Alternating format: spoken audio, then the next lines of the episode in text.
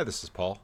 The uh, Based Camp Malcolm and Simone Collins put out a video today about their religious views, and it's kind of a wild ride. They are, some people had said in the comments, that there's something like Calvinist Mormon Muslims in some ways. You know, I haven't finished watching the whole video, but it, it's very autodidactic.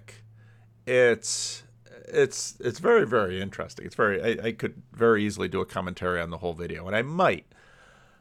The sensibilities as well. He's wearing the ugly ugly Christmas sweater. They both got the thick rimmed glasses. She's looking like something that comes out of The Handmaid's Tale, which is if if you you know uh, what's so interesting about The Handmaid's Tale. I picked this up from Louise Perry. I didn't know much of anything about the book. Apparently, it was written about Islam and then of course it was sort of rolled out a couple of years ago with the with the with the constant so theocracy is has been the boogeyman of the American political left for a very long time. That was what sort of what was raised with George W. Bush. I think I think James Lindsay basically has it right. That that's that's sort of the the, the now dread Christian nationalism. That whole anxiety is just a, a re a refashioning of the theocracy uh, panics that happened during George W. Bush.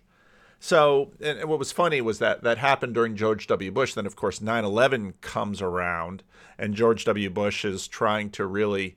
First, he talks about the axis of evil, but then everybody's sort of nervous about diversity and multiculturalism and Islam. And so George W. Bush sort of kind of softens that and a religion of peace. And um, all of this stuff. So it's it's got a super interesting legacy.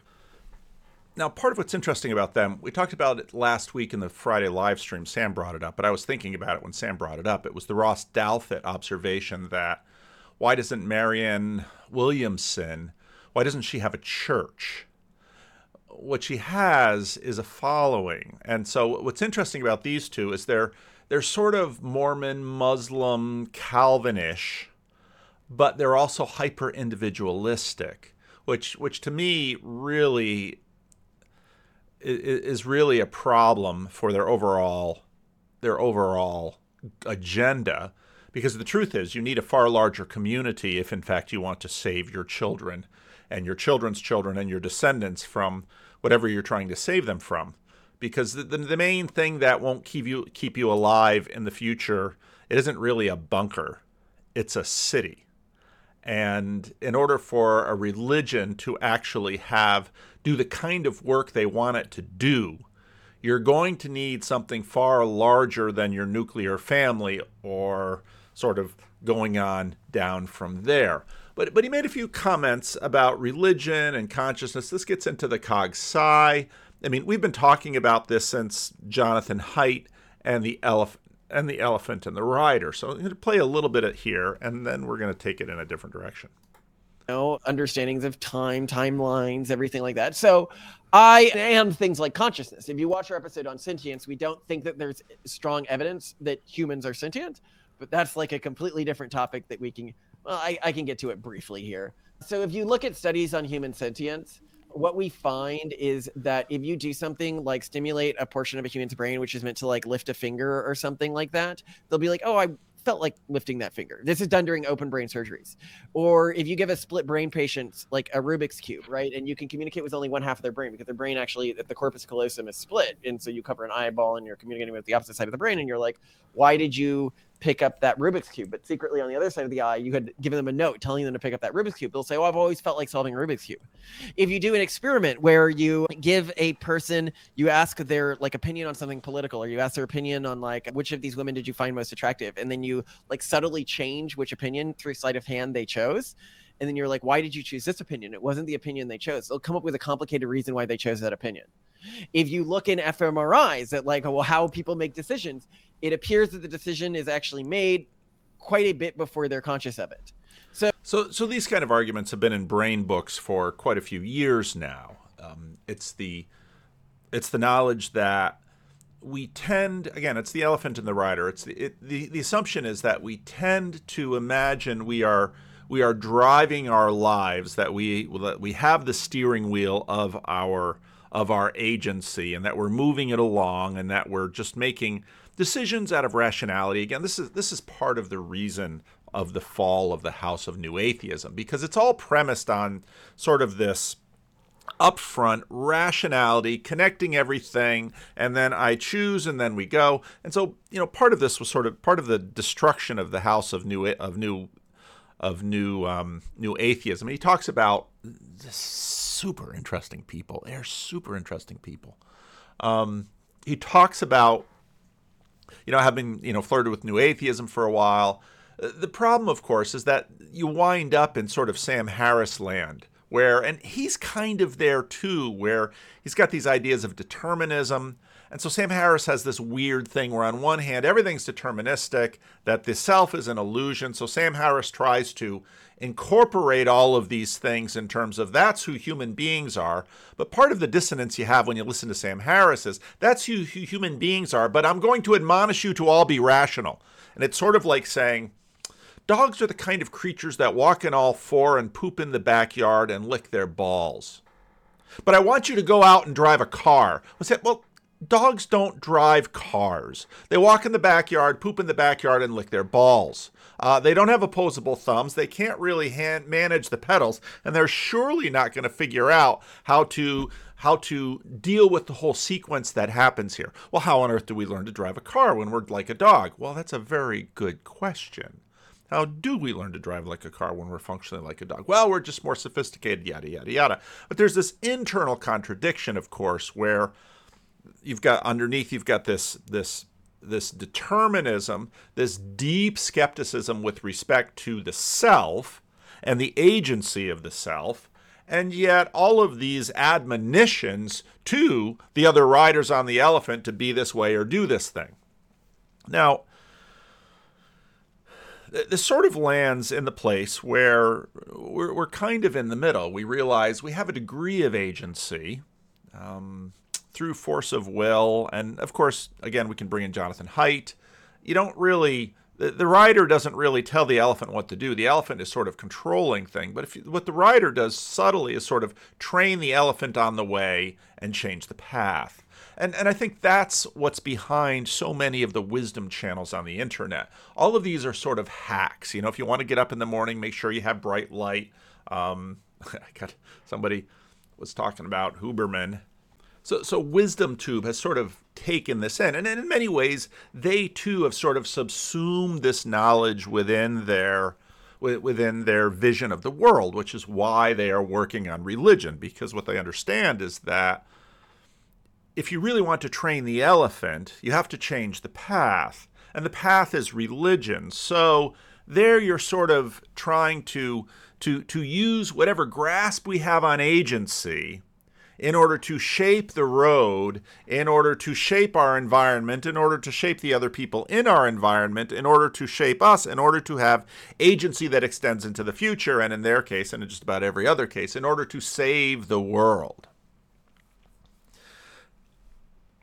Now, some of you real old timers here might remember Tim, Tim York. I've had a couple of conversations with Tim. This one, the original one from four years ago, where he talked about his fascination with the violin and how that changed his his life, and Joe Rogan, and you know he's been he's been getting a he's been getting a degree, and so and, and he actually sent me one of his violins, which I've got right here, which I should probably uh, right now the church could probably use me playing it, and maybe maybe I'll do it in these weeks that I don't have something before church so I can get a little practice in. But I grew up. Um, I grew up playing the violin. I started playing the violin in first grade, and I learned the violin with Suzuki method. So, growing up playing the violin, um, here's myself and my sister and my older sister playing the flute, and my mother playing something on the piano, and the friend of the family playing the cello. So you you play in the house. Um, you play for church. Here's a obviously a, a, Christmas pageant. Here you have the shepherds, and my sister is playing the piano, and I'm playing the violin. And one of the things that we did was um, it was it was called strolling strings, and here we are in a gym floor, and we we we did it was almost almost kind of a marching band thing where you'd um, you'd walk around with the violin and you'd play while you'd walk and and and you would do these things. Now, now the other day, YouTube, the algo- algorithm served up for me Lindsey Stirling, and I had no idea who Lindsey Stirling was. And um, so she plays the violin, and this one, I actually I, I found it because I was I was listening to this I was listening to this song, and it wasn't this recording of this song, but um, I was curious because I, would listened to it on YouTube Music, and then I thought, oh, I wonder if there's a video about it. And then this video came up, and it was a it was a western where Lindsey Stirling is a barmaid, and these bad guys come to town, and they play the guitar, and they're going to rob the bank. And so they come out with a guitar, and the guitars are like these sound weapons. And they go out. I'm not going to play the video because I'm sure the algorithm would not like it, and then all kinds of weird things would happen. I, I don't want to deal with that. And so then she, she's, you know, she and the other girls in the bar, they're, you know, they're, they're having a rough time, but she's got her violin. And so she's going to come out and she's going to bring order to the town. And, uh, you know, you have this Western showdown in the street. The, the guitar versus the violin, and there's a lot of cool dancing. And then she and her friends out music and out dance and basically send the ruffians out of town, sends them running. Um, it, it's a I, I, I love this video. I actually I love this video. It's so much fun. And then she and her friends are the heroes of the town, and they're all celebrating and and dancing and and, and he's foiled and now he's angry. So he's going to come in with he's going to come in like she's being celebrated and so now he's going to come in and he's going to come in with technology. And he's i was just talking to rick about musical equipment. So rick yeah yeah this is this is right on that little picture that you sent me about um, rick, rick is basically setting this up in his uh, in his very small abode. But now they've got this massive technology behind them, and now they're you know the, the the guitar is outdoing the violin and sends them sprawling. And so now that the the town defenders are gone because of the big instrument they can rob the bank. But just at the end she gets her violin back and once she's got her violin back, then she can take control of the technology, and she can, she and her friends can once again send the bad guys uh, reeling, and off they go. And and and what's interesting is that the girls ride off into the sunset. the The boys go to jail.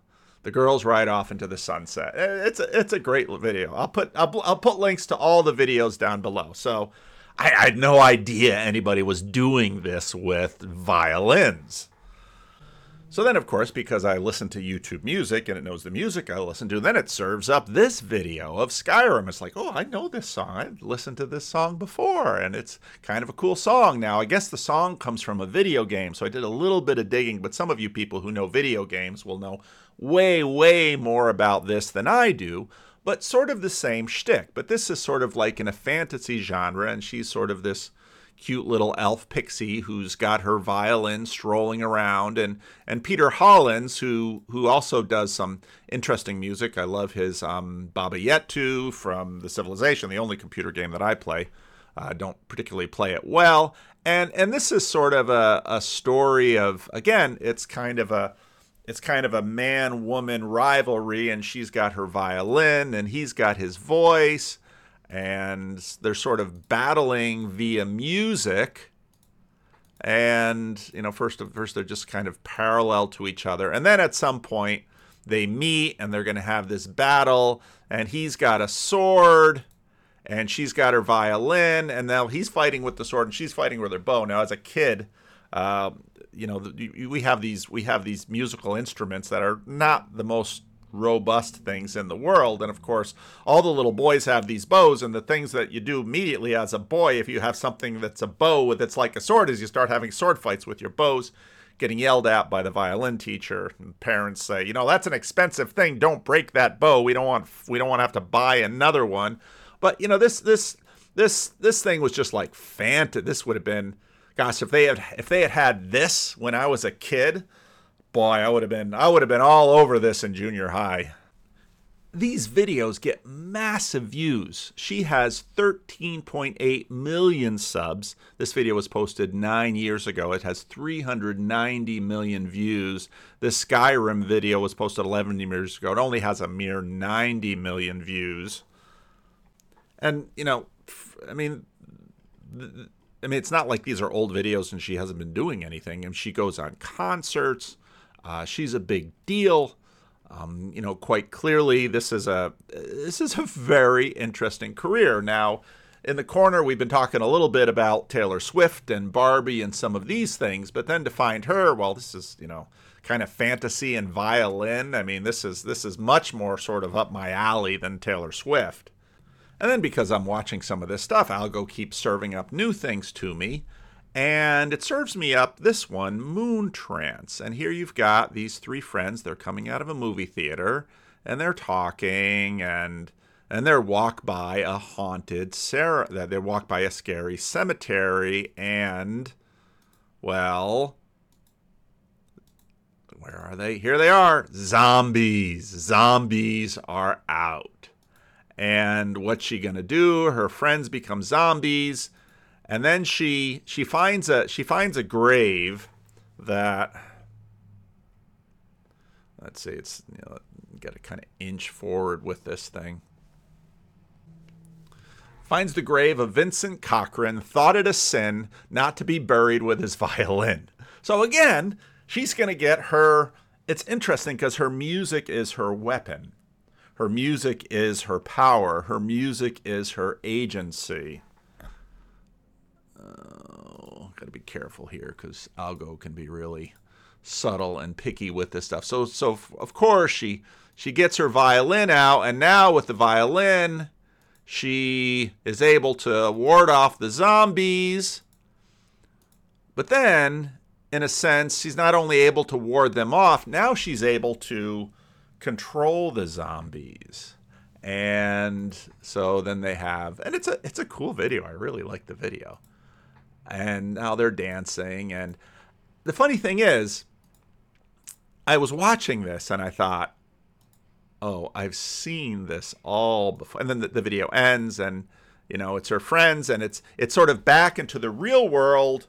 But then of course, just at the end, you know, good old Vincent Cochran lifts his hands up because he got to get the bow back because you know thought it'd be a sin not to be buried with his violin. And then there's another tombstone scene that comes up. It's a great, it's a great little video. But what's interesting is that what night was it?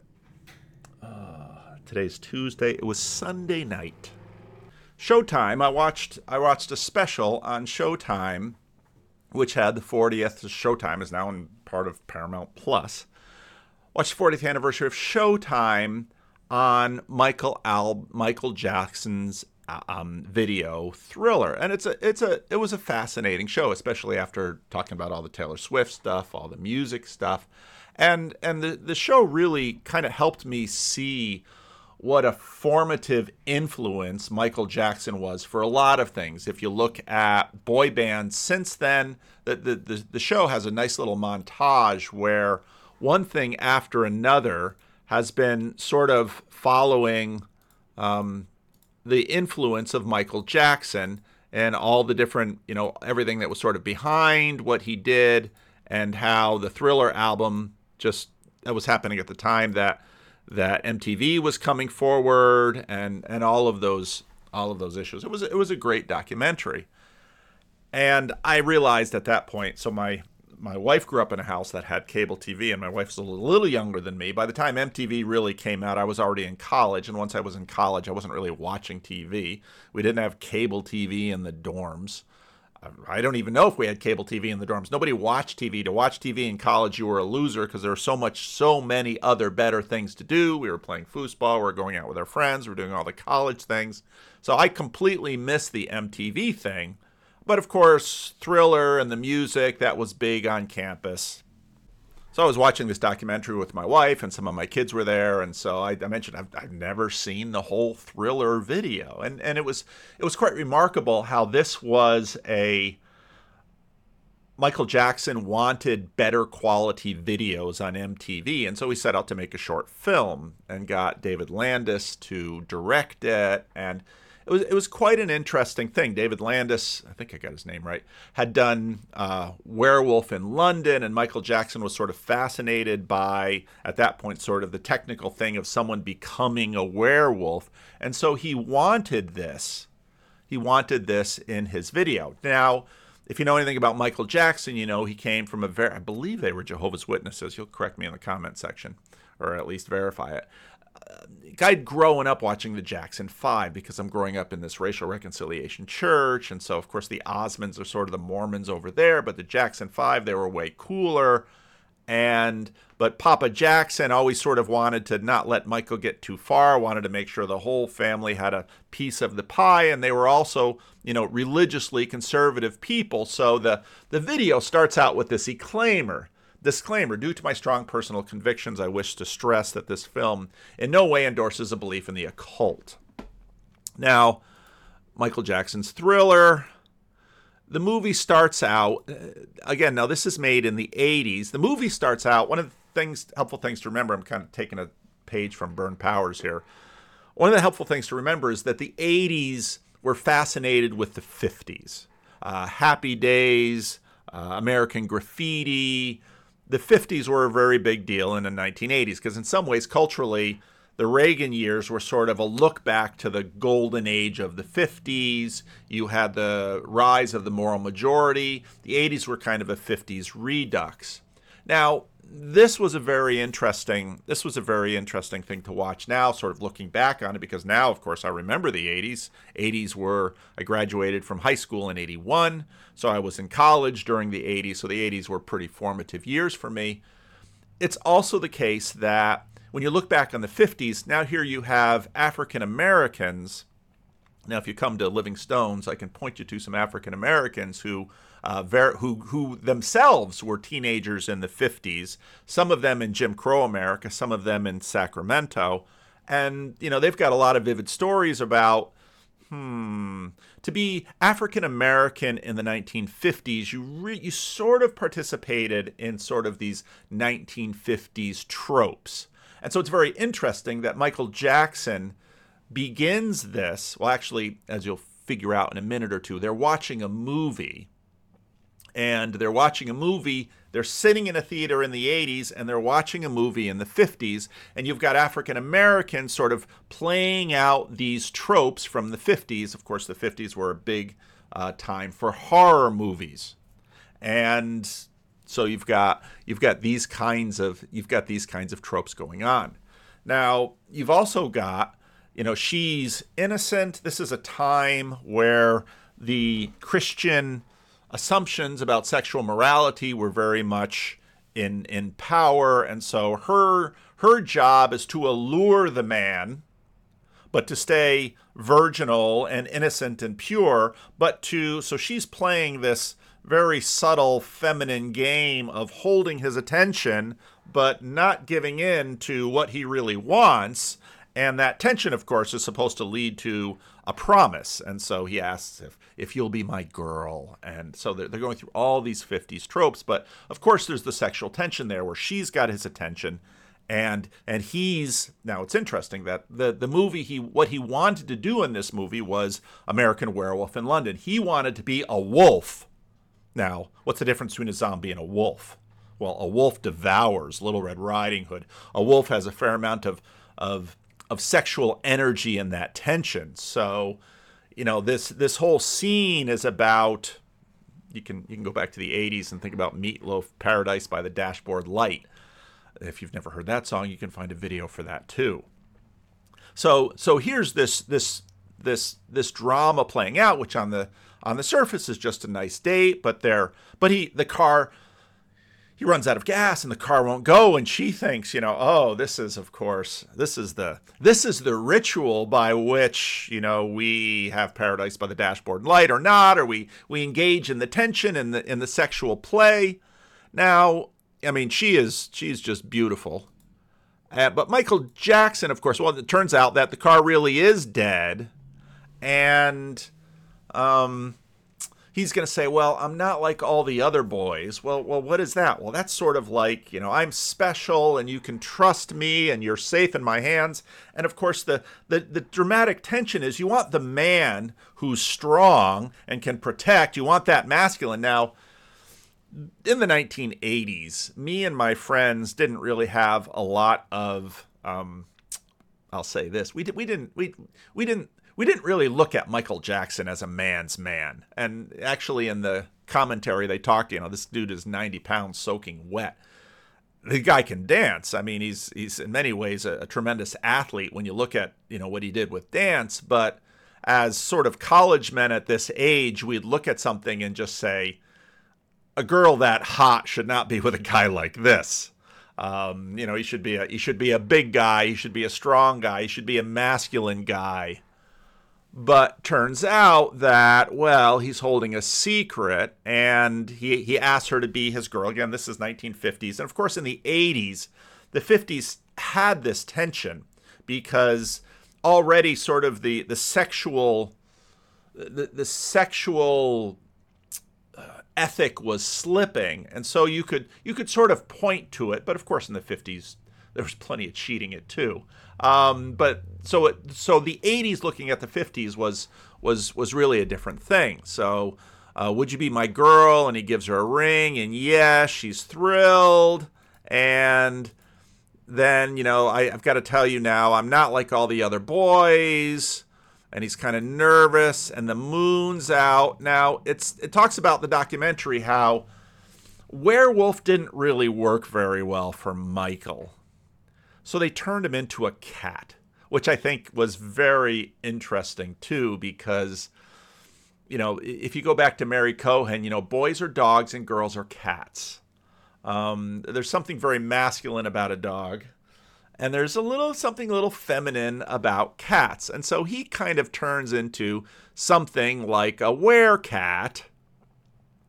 And, and so you have a sense again of the because this is you know this is sort of how it plays out in the in the in the 1950s drive through in the back seat and of course if you're watching Happy Days or or American Graffiti this is sort of the shtick looking back on the 50s from the 80s where you know he's a nice guy yada yada yada. She's pure and demure yada yada yada. But when it comes to the time alone he's gonna he's gonna become hungry like the wolf. You can look at that another another song in the 80s and you know then he's going to want to devour her. And you know her job now again he's he's a cat so and she runs away because that's that's the role she needs to play. And so he finally you know she finally stumbles and we're not to she stumbles. Come on just back a little bit further. There we go. She runs. Um so she falls and he's ready to pounce, but then we discover we're actually watching a movie in the 1980s. And this is where you get that, you know, you get that gif of Michael Jackson eating the popcorn. That's from this video. And she doesn't like it. She's scared or she acts scared and and he's saying he's liking it. He's eating it up. He doesn't want to leave. She's tired of it. So up she goes. Oh shoot. Well, you know, the movie, the going to the movie really isn't about the movie, so I better follow her out of the theater.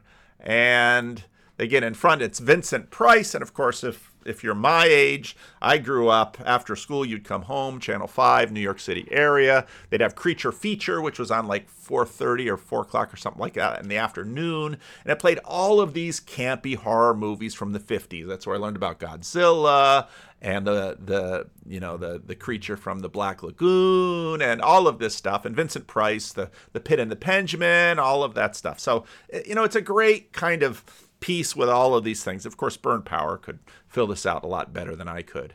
Um, and so they get out of the movie and so now suddenly the same thing that happened in the 50s well now we're in the 80s and well he's going to walk her home and then of course um, he starts to sing and it again it's it's just it's just really well done and and the music's going and um and then of course they're walking home but they walk past you know you wonder well where on earth they're going to find the They're, they're going through this industrial park and they're flirting with each other. And so now you've got, again, you've got the sexual tension, but this is now the sexual tension of the 80s, not the 50s. I mean, she's dressed.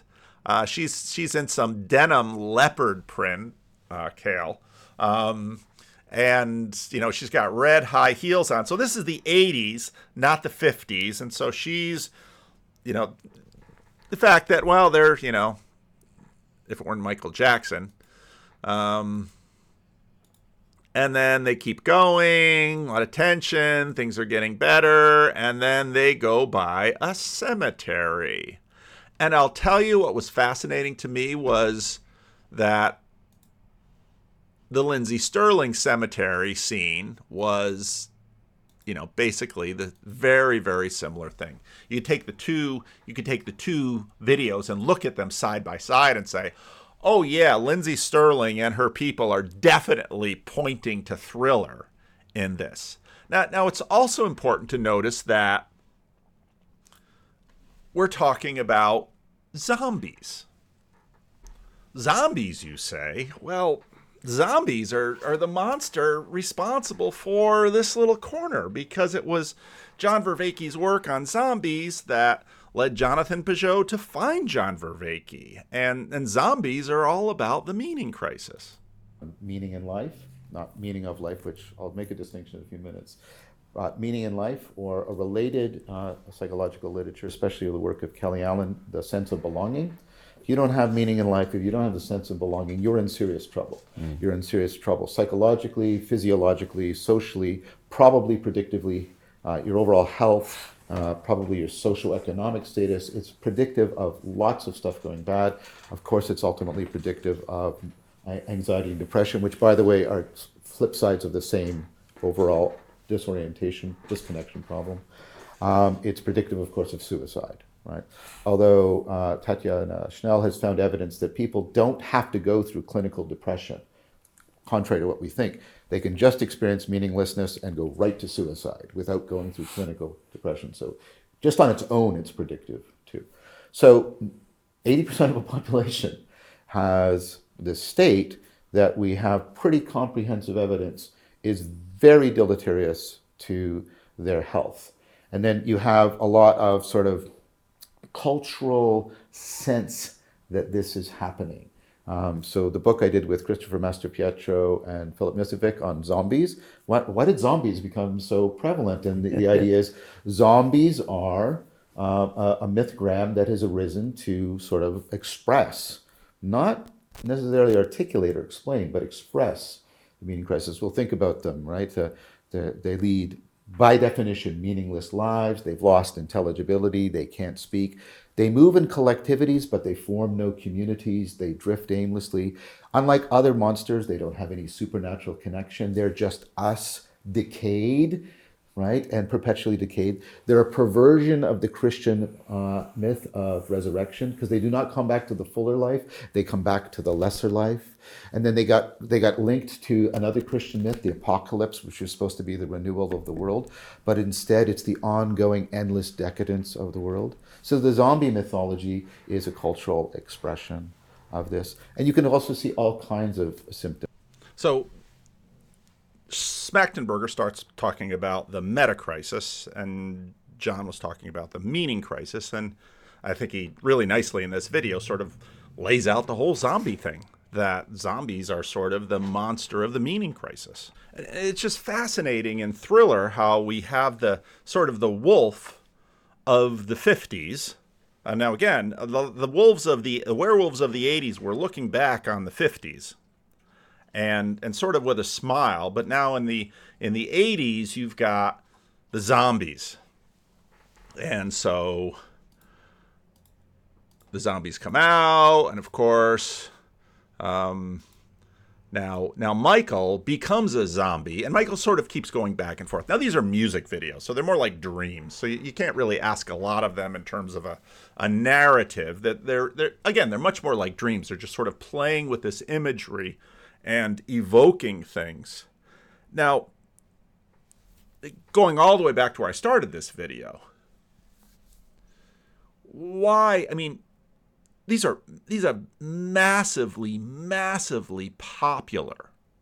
These are, I mean, these are enormously popular in ways that that I don't think we really know. We don't really know how they shape us. We don't really know what they mean. Of course, you've got all the you've got the dancing, um, and and again, the it's so interesting because the the the the Lindsey Stirling video is it's it's it's incredible. When you watch the two videos, it's like, oh, okay, well, what's going on here? What are they expressing? What are they forming? How is this playing? Why is this so popular? Why do these particular things arise when they do? Now, of course, for, for Michael Jackson, for Michael Jackson, he's going to. Now she runs into this haunted house again. Now they're playing, of course, with 50s tropes, and he comes in and and I don't know if you another. I looked at my children and said, "Have you ever watched Night of the Living Dead?" And they're like, "No." I'm like, oh, there's something.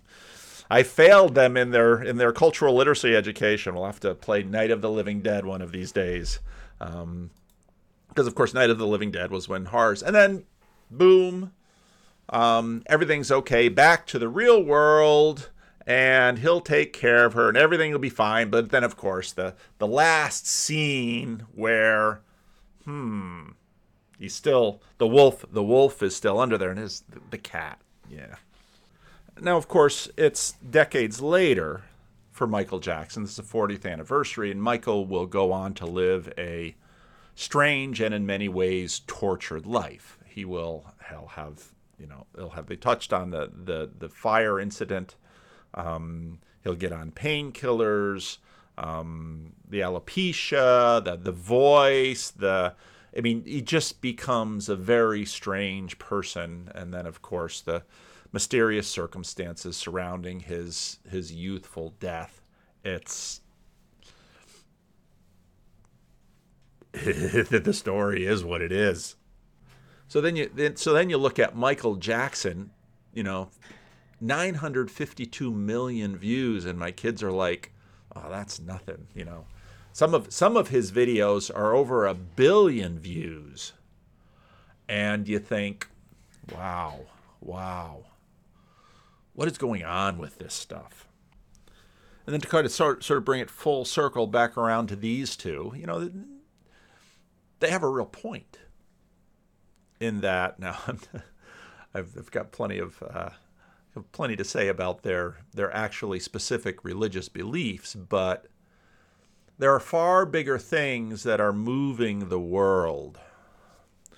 I've just started watching Jonathan Pageau's. Um,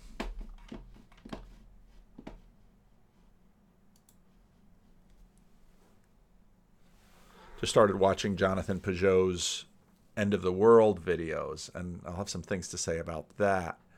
They're on Daily Wire. Um, if you're deep into Pageau, you're not going to find a lot of new there. It's it's mostly sort of a um, it's it's his.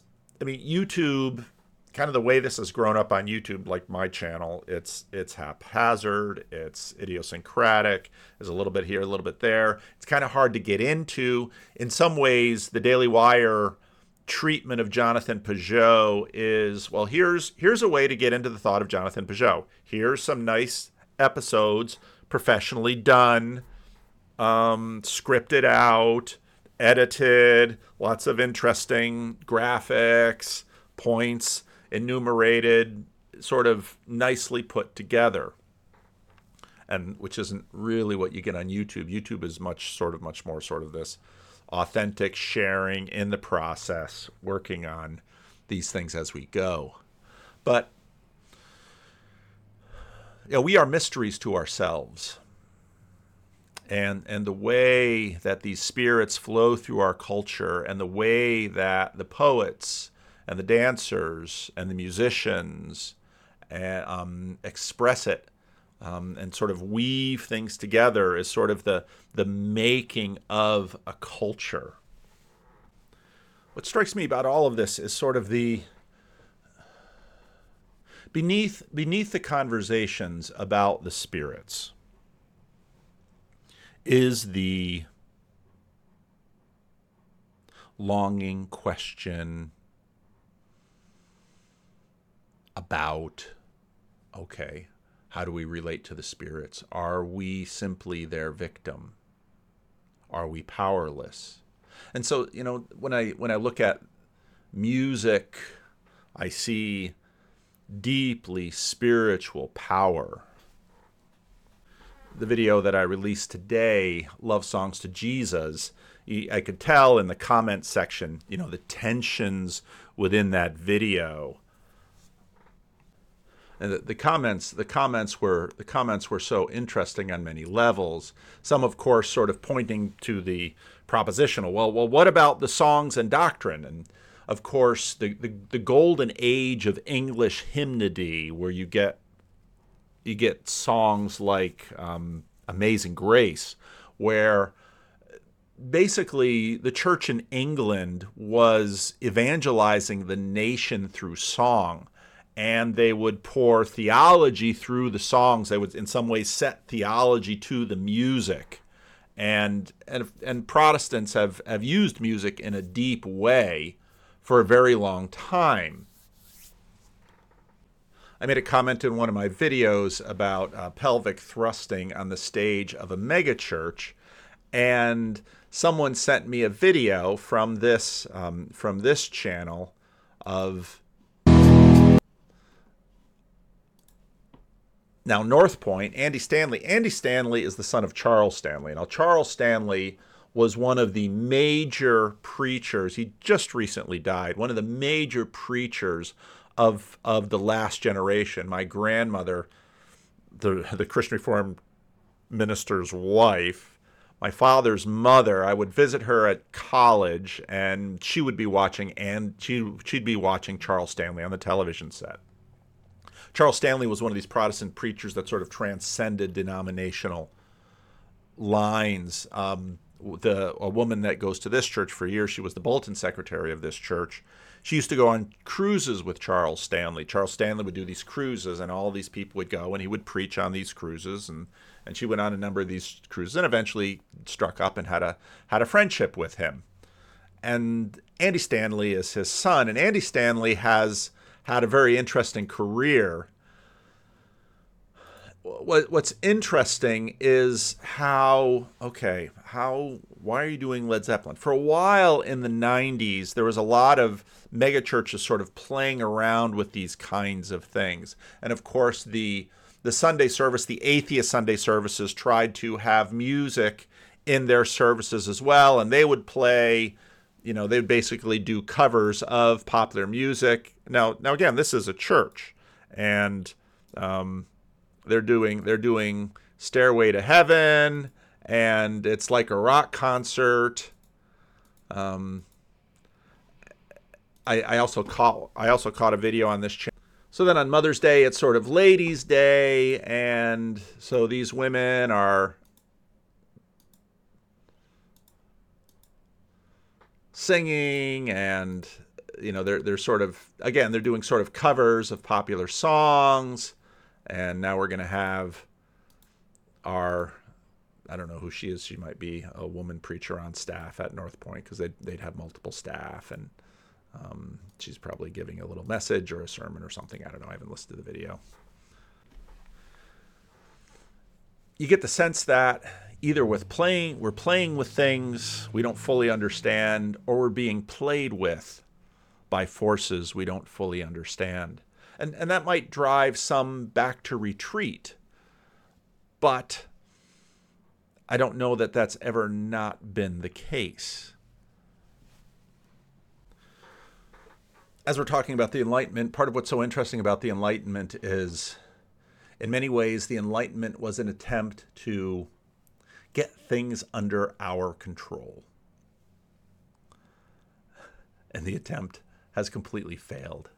And that's sort of where we go with Jonathan Pageau's series that no, things things are not by any means under our control.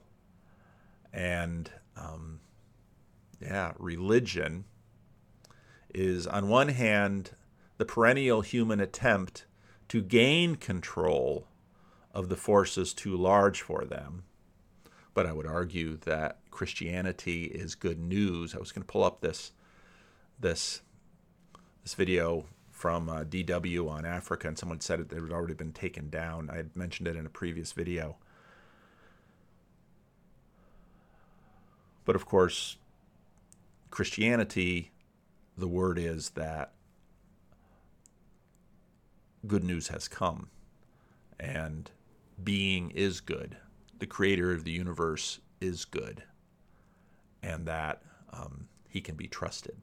So, real jumble in this video. I know some of you really like the messy videos, and others of you sort of send them out in horror, but um, yeah, just the kind of things that are rolling around in my head right now with all the different mixes of memories of playing the violin, where music is going, the power of music in our culture, the power of religion, where music and religion sort of intersect, and the state of the conversation.